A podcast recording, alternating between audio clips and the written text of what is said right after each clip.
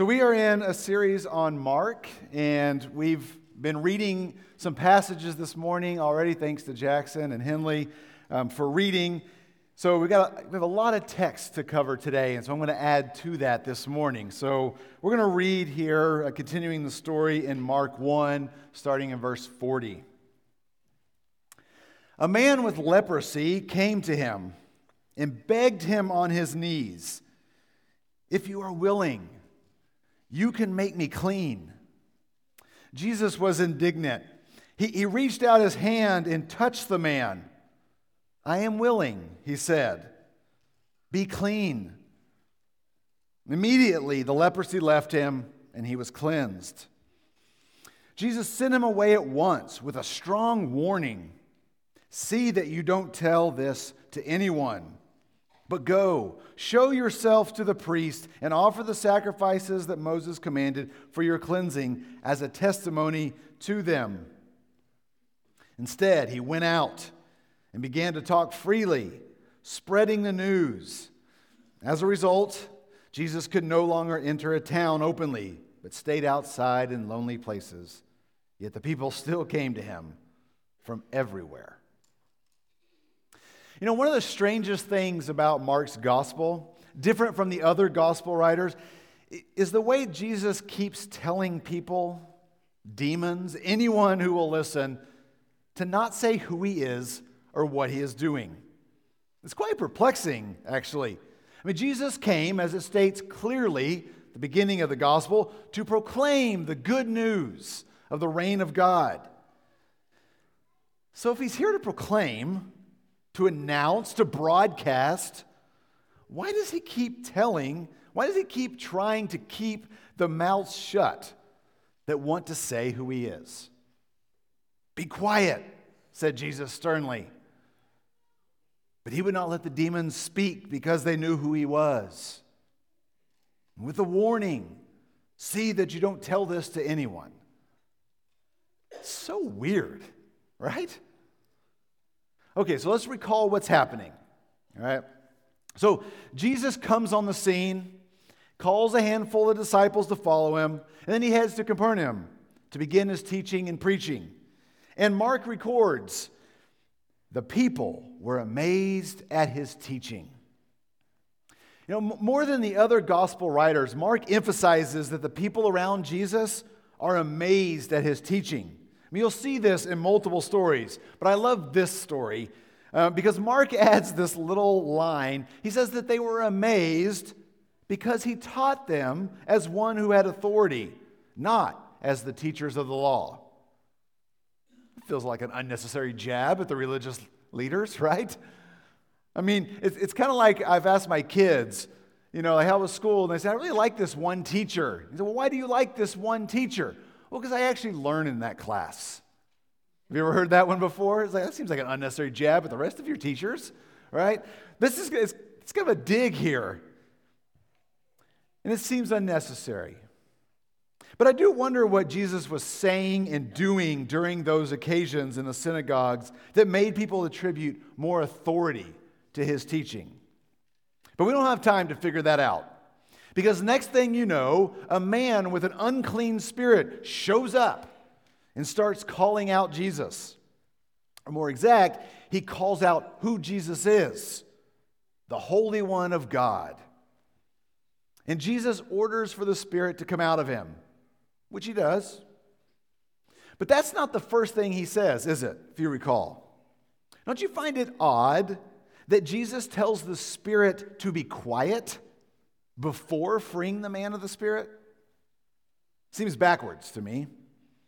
I mean, Jesus must really be concerned that this Spirit does not give away his identity.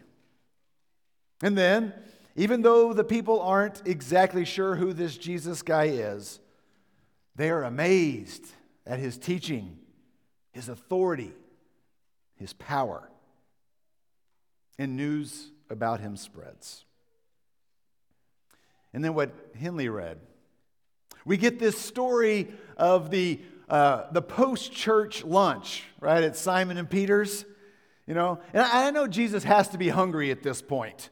I know what it's like after you preach a sermon. You need some good chips and salsa pronto, all right? And, and I'm that hungry, and I haven't exorcised any impure spirits. So here he is, shows up, and he arrives, but immediately there's a pressing need.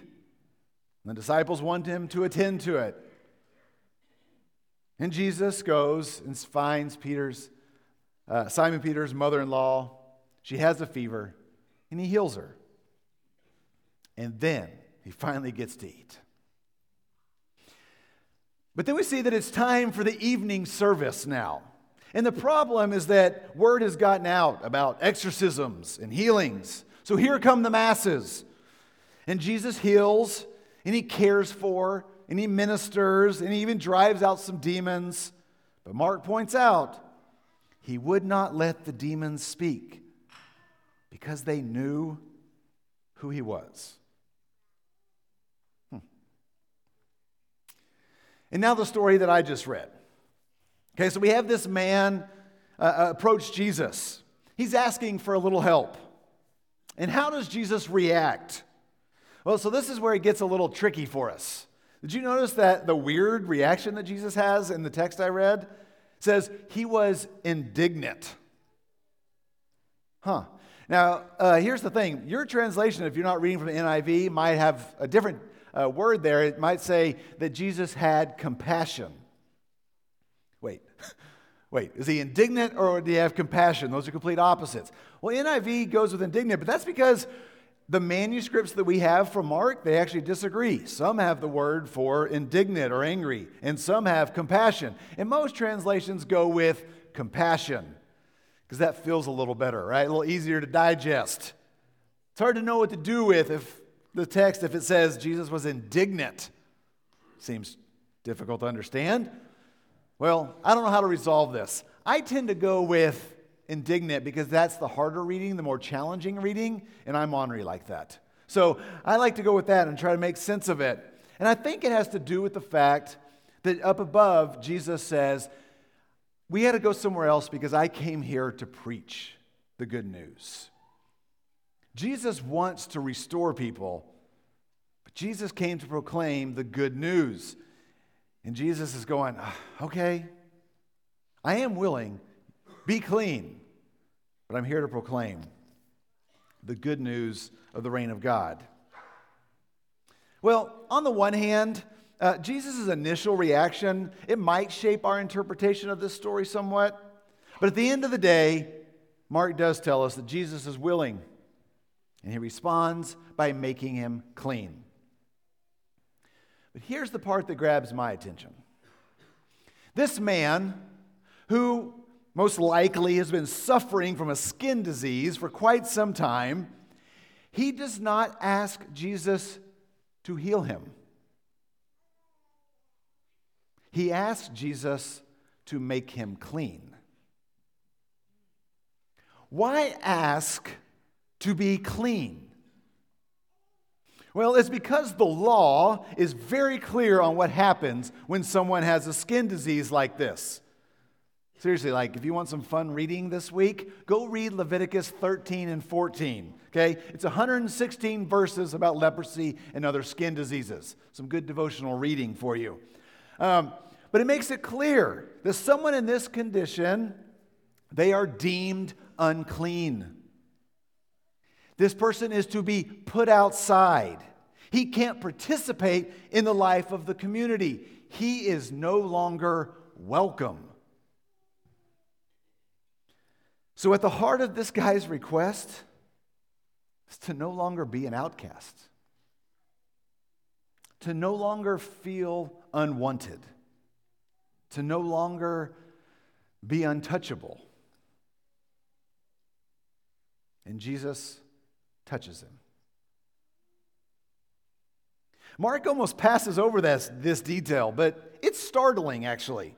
I mean, this guy is unclean. He is cast out. He is cast out because uncleanliness is contagious. And in this world, it seems like uncleanliness overpowers cleanliness. And impurity is stronger than purity. Separation is more important than hospitality. But here is Jesus reversing all that. And so it is no surprise that this man goes to tell the whole world about this guy whose holiness is contagious, whose touch heals, whose welcome makes people whole. And so he goes running his mouth. Despite Jesus saying to him, See that you don't tell this to anyone. There it is again. Don't tell. Be quiet.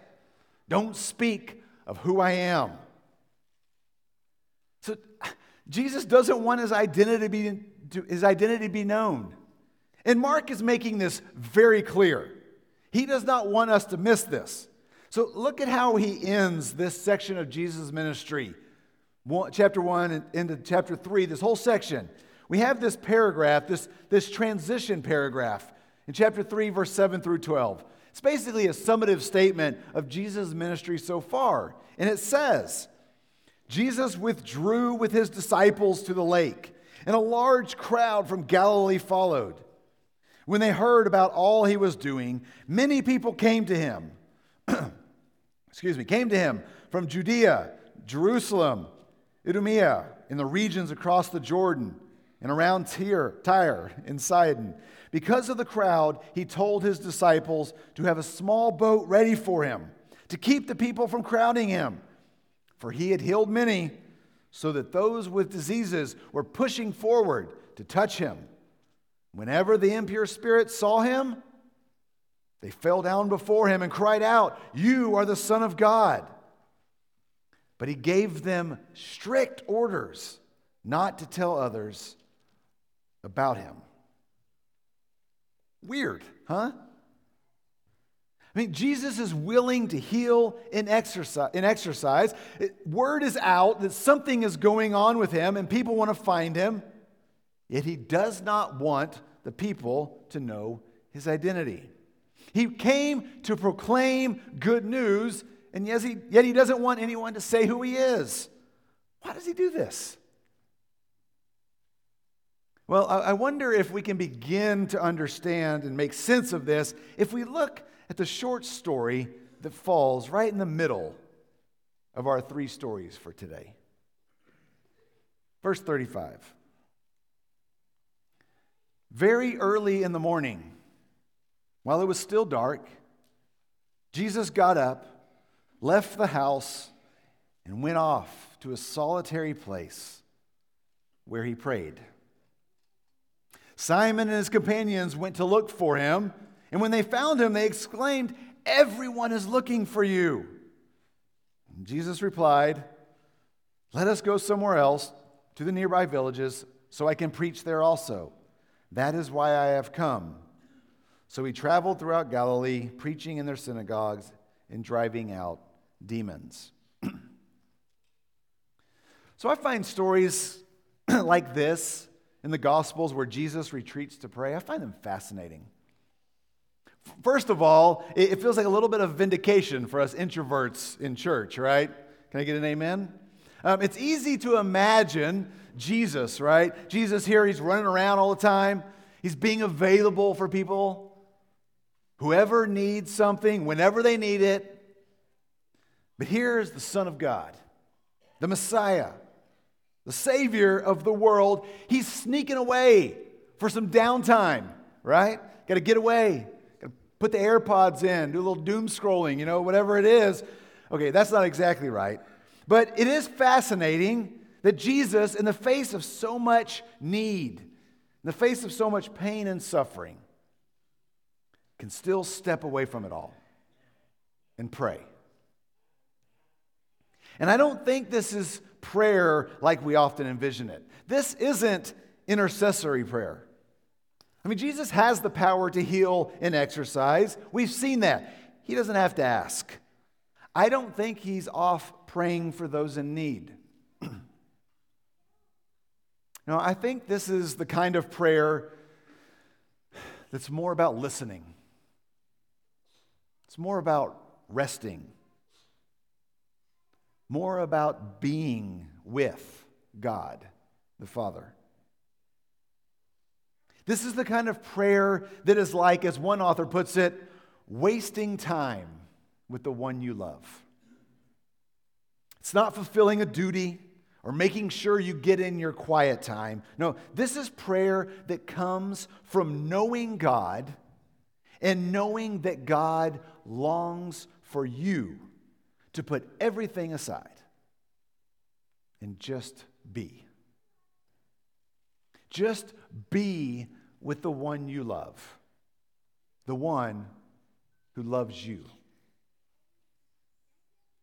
And I wonder if Mark and the other gospel writers make note of Jesus' retreats to pray because they want us to know that if Jesus Christ, the second person of the Trinity, desires time to be with God, maybe it's something our hearts desire as well.